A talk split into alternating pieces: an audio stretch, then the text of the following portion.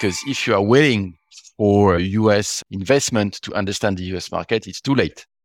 So if you are starting from Europe, from Asia, try to understand the pattern, the specific pattern, or what is important to be successful there. Welcome to the AWS Health Innovation Podcast, where you can learn from entrepreneurs and investors who are driving progress in healthcare and life science around the globe. Welcome back. Today on the show, we feature the story of PathoQuest, a French startup using next generation sequencing to improve microbiology testing and drug manufacturing. Amrita Sarkar learns all about this founder's story and taking a French based startup and successfully launching in the US. Enough from me, over to Amrita. Hello, everybody. My name is Amrita Sarkar. I'm currently on the healthcare and life sciences startup business development team at AWS, where I am a principal. Prior to joining AWS about four years ago, I was a venture capital investor working at a fund in Paris, where I invested in healthcare and life sciences technologies, among others. I'm trained as a mathematician and a computational biologist. And it is my great pleasure today to be speaking to Jean Francois Brepson, who is the president and CEO of a startup, PathoQuest, that is headquartered in Paris and very active in the US market as well. Jean Francois comes with an extensive background in the pharmaceutical industry and has been the CEO of PathoQuest for over seven years now. Hi, Jean Francois. Welcome to the podcast. Before we get started with some more in depth questions, can you just provide us an overview of PathoQuest and its mission and how it serves its customers in the life sciences industry? Yes, sure. You are right. It's always important to start with the why, uh, let's say.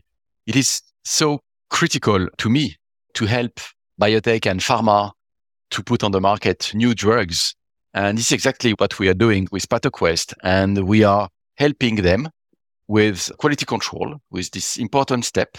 And we are providing uh, faster and safer quality control for the development of the products for, from R&D to clinical and to commercialized step. So that's the main mission to try to uh, reduce the time to market of innovative uh, products on a global basis. Thank you for that. And so, if I remember correctly, you've been at PathoQuest now for a little over seven years, and you came with a very long background and experience in the pharmaceutical industry yourself. Can you tell us a little bit about what brought you to PathoQuest? Um, you know, the story of how you ended up joining the company.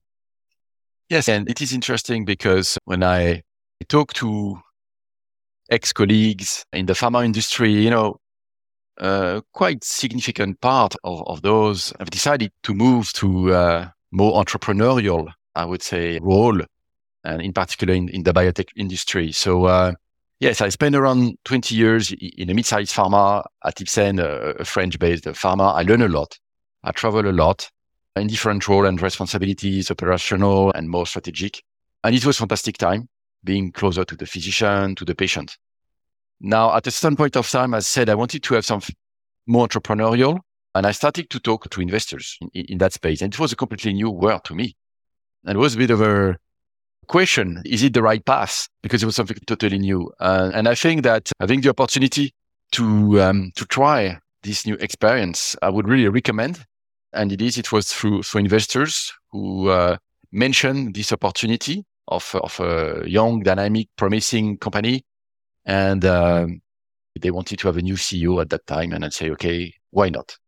That was the story. Great story. To dive a little bit deeper into the origins of PathoQuest, I know that it spun out of the Institut Pasteur. And for people in the United States, uh, whether or not they know about the importance of Institut Pasteur as a preeminent research institution in France and in Europe, they certainly know about the founder, Louis Pasteur, eminent French chemist and the founder and the father of the modern microbiology. Can you tell us a little bit about the DNA of the company, given that it comes out of the Institut Pasteur? Yes, of course. And we are very proud, of course, of those roots at Institut Pasteur, which is clearly a reference on a global basis.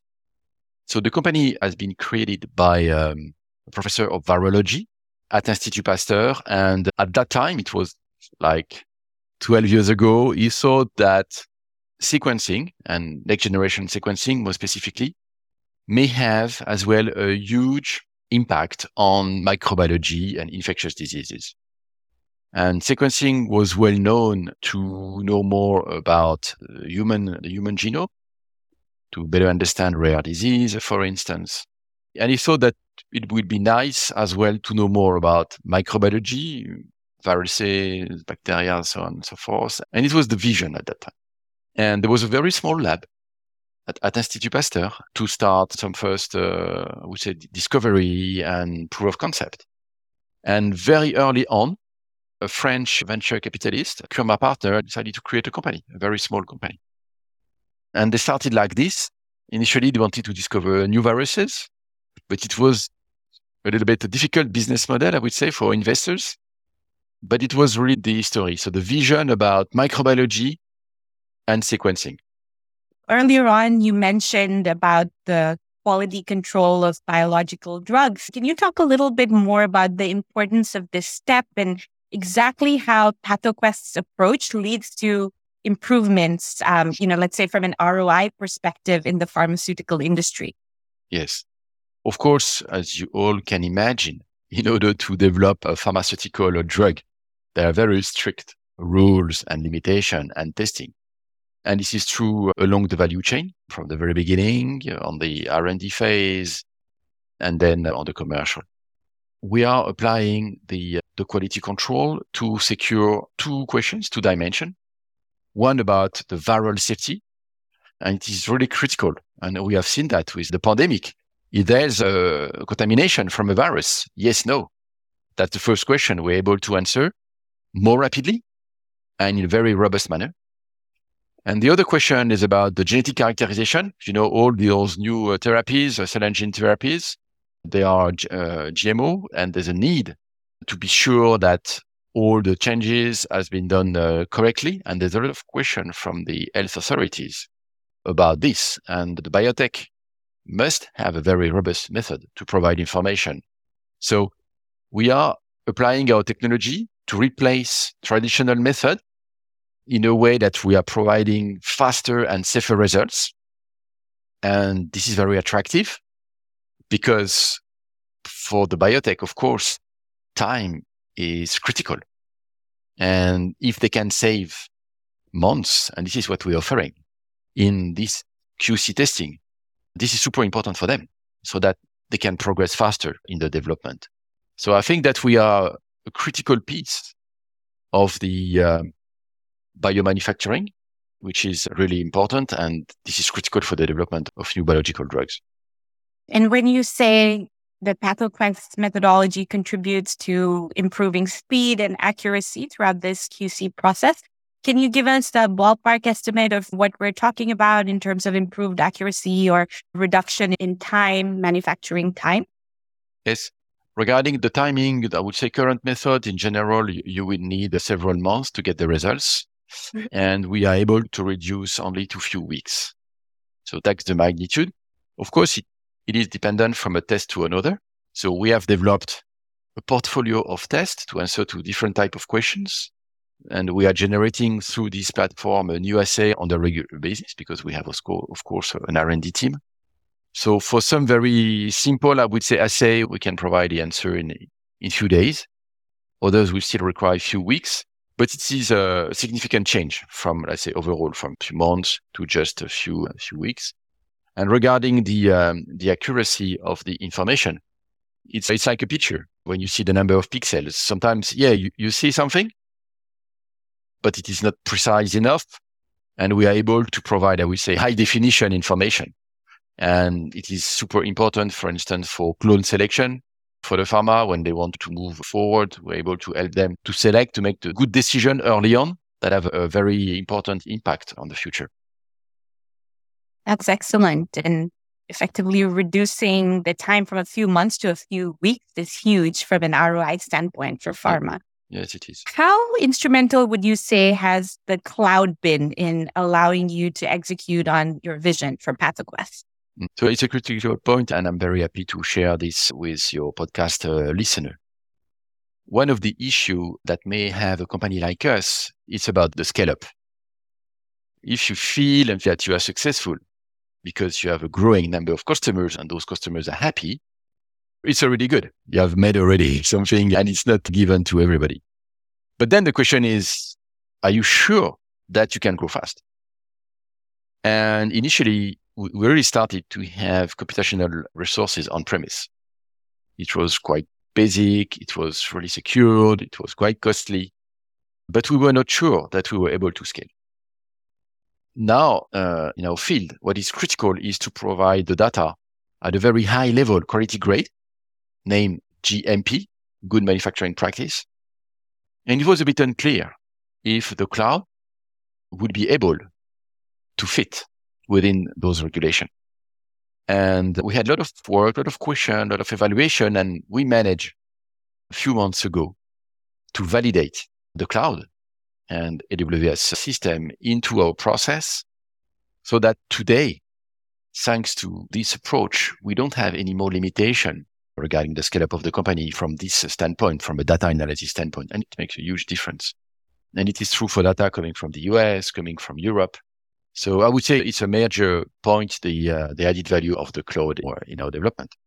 And now, as you were saying, in terms of scaling up, virtually there there are no more barriers now that you've validated this uh, methodology. And it's important for computational resources and as well for arch- archiving, because in mm-hmm. this uh, specific space, you need to keep data quite a long time 10 years, 20 years, 30 years. From a compliance perspective. Exactly. The product would be on the market quite a long time, uh, unfortunately, uh, fortunately. And, and that's why you need to have access to data if needed. Makes sense. So let's shift gears from infrastructure and technology back to the scientific aspects uh, for a little bit. Has PathoQuest been involved in any academic research or published any academic materials recently? So yes, and uh, I think a company like us can be successful only if you have a very strong scientific knowledge, and we are lucky to have uh, an important uh, part of the team having a PhD microbiology, molecular biology, of course, a good list of people with this level and engineer in bioinformatics in particular. So from the very beginning, we were really keen to, to publish and, and we have done that uh, at a different occasion, but very recently, and it was a week ago, we get published our uh, recent uh, paper in Vaccine Journal, which is a very uh, well-known uh, journal in that space. And we have published, and it was a, a world, a world premiere uh, because we have published the results of a head-to-head um, comparison study, animal testing on one side versus uh, PathoQuest NGS approach. And we have demonstrated the superiority of uh, our approach in uh, any case in viral safety in any type of viruses, which is fantastic because um, the guidelines are uh, changing as well. And we do expect a new revision of the key guidelines by the end of this year, pushing the NGS approach. And so the timing is really perfect. And I think the paper that has been published again in Vaccine Journal and everybody can have an open access will be a reference. We are super proud and happy that we are able to publish this for the first time. That's great. Congratulations, uh, Jean Francois. That does sound like a big breakthrough. Could you share some recent success stories regarding strategic partnerships with your customers? Yes, I think, and it is our strategy, uh, we can do a lot by ourselves, but it is not sufficient. We are in a field where things are moving super fast. And if you want to continue to be uh, frontliners, you need to partner. And this is from the very beginning part of our strategy. So very recently, uh, two months ago, we have announced a strategic partnership with a company called Oxford Nanopore. They're based in the UK and they are developing, I would say, the next generation sequencing technology, in particular, the long read sequencing. And this is really important to, um, to give access to new solutions that we're not able to develop with traditional next generation sequencing. And they have identified us and they have selected PathoQuest to penetrate the biosafety market where we are. Um, so it's a co-development and uh, as well a commercial agreement. So it's quite broad. It will enable us to have access to early processes, technology. And I think it is super important. And it does show the recognition of PathoQuest in that specific field. So yeah, we are very happy with this recent strategic collaboration. Great. As the CEO of this company that you've helped build and scale now, what have been some of the hardest challenges for you, both from a technology and business perspective? So clearly, I think the main challenge is the, uh, the quality expectation. Because if you have a true innovation, you are really coming from R&D environment, which is nice. And, and this is where the innovation should be done, right? No limitation, very agile. But if you want to move to the uh, industry, then you have to change uh, totally uh, the reference. And it is a lot about quality system. It is a lot about procedures. It was, we had hard time most of the time because this is not exactly the same expert and not the same um, skill set. So we have to, to change people, to recruit new people in order to develop a system and to validate assay with a very high, robust quality grade. So I think it was a very significant effort from c- coming from R&D and to be now a, a service provider, a contract research organization at a GMP grade for the pharma industry. So it was a big step. So that's would say that's the answer number one, but I still have an answer number two, uh, which is, I believe, interesting because of course we are happy to push innovation on the market and nobody is against innovation, of course. But if it's a true innovation, it does mean a true change. And, and this is where penetrating the market with a true innovation might be challenging as well because, um, you know, this industry, the pharma industry is quite overall a conservative industry. And if things are done today more or less okay, you may find s- some objections and some pushback. So I think one of the learning for us was it's still the case today is to identify companies that are early adopters, that are keen to, to move with new technology that are able to understand what is the added value. So that's the second challenge is, uh, yes, innovation. Nobody is against that, but in real life, it is not as easy as we would like. And, uh, uh, and we are facing the classical, uh, I would say, sometimes difficulty about change. And we understand that, but we need to be prepared. Yeah, if it isn't broken, don't fix it, as some people say. yeah, um, exactly. I think it's always harder to change established patterns and habits. And this is certainly true in an industry like pharma. My next question is somewhat related to vision. PathoQuest has a growing footprint in the United States now. And this is a topic that's dear to my heart, as given that I used to be a VC based out of Europe and we see companies that are Europe based wanting to navigate uh, this change and establish a footprint in the US market. And I believe PathoQuest has successfully managed this transition. I think you have a manufacturing facility here today as well as customers. So, what was your approach behind your US expansion and how hmm. did you set yourself up for success? Yes. So, of course, in this um, healthcare field, uh, the US market is key. So you need to prepare how you want to be there. We were lucky, uh, first of all, to have already a good list of US based customers with our site based in Paris. But we believe that at that time it was not sufficient and we wanted to be closer to our North American customers. And we took the decision not to go alone. And that's why we did partner with a US based CRO, Charles River, based in Boston.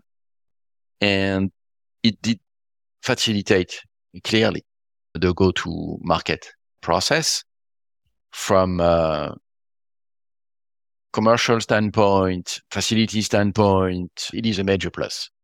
So of course we can debate advantages on that type of approach, but personally, I still believe that it's the right one for quite a small company like us it was a good approach and it is a good approach. The market is so big, it is so different from what we know here. And it's a booster as well regarding the um, commercial penetration. So yes, it was the way we did it. Uh, I think that we're happy with this choice. And apart from partnering with Charles River here for your go to market, was there something else that you did as far as your recruiting practices are concerned in terms of recruiting French based staff versus US based staff? So um, for us and for me, it was key to have um, US based colleagues focusing on the US market. Uh, because again, it is so different. We may think that, yeah, more or less it's the same, that Asia is really different, but US is the same. No, it is as well super different. So, um, yeah, I think we started with the, uh, with the US general manager and then with, with her, we, um, we have recruited very talented people ready for the adventure, ready for pioneering adventure. And it is amazing. And even today, I had an interview with a US based candidate for a commercial role. Currently, more or less happy in a large organization, but so excited about joining a, a fast growing organization to grow in the US market and to bring his expertise. So I think, yeah, it's really part of the success to have a local expert with a special mindset, which is being a pioneer. Great. And how big is the PathoQuest team today on both sides of the Atlantic? So in in Paris, it's about 40 people and about 12 in the US, but potentially growing fast. But it is linked to uh, to our commercial success, of course. Uh, and I think that that is just the beginning.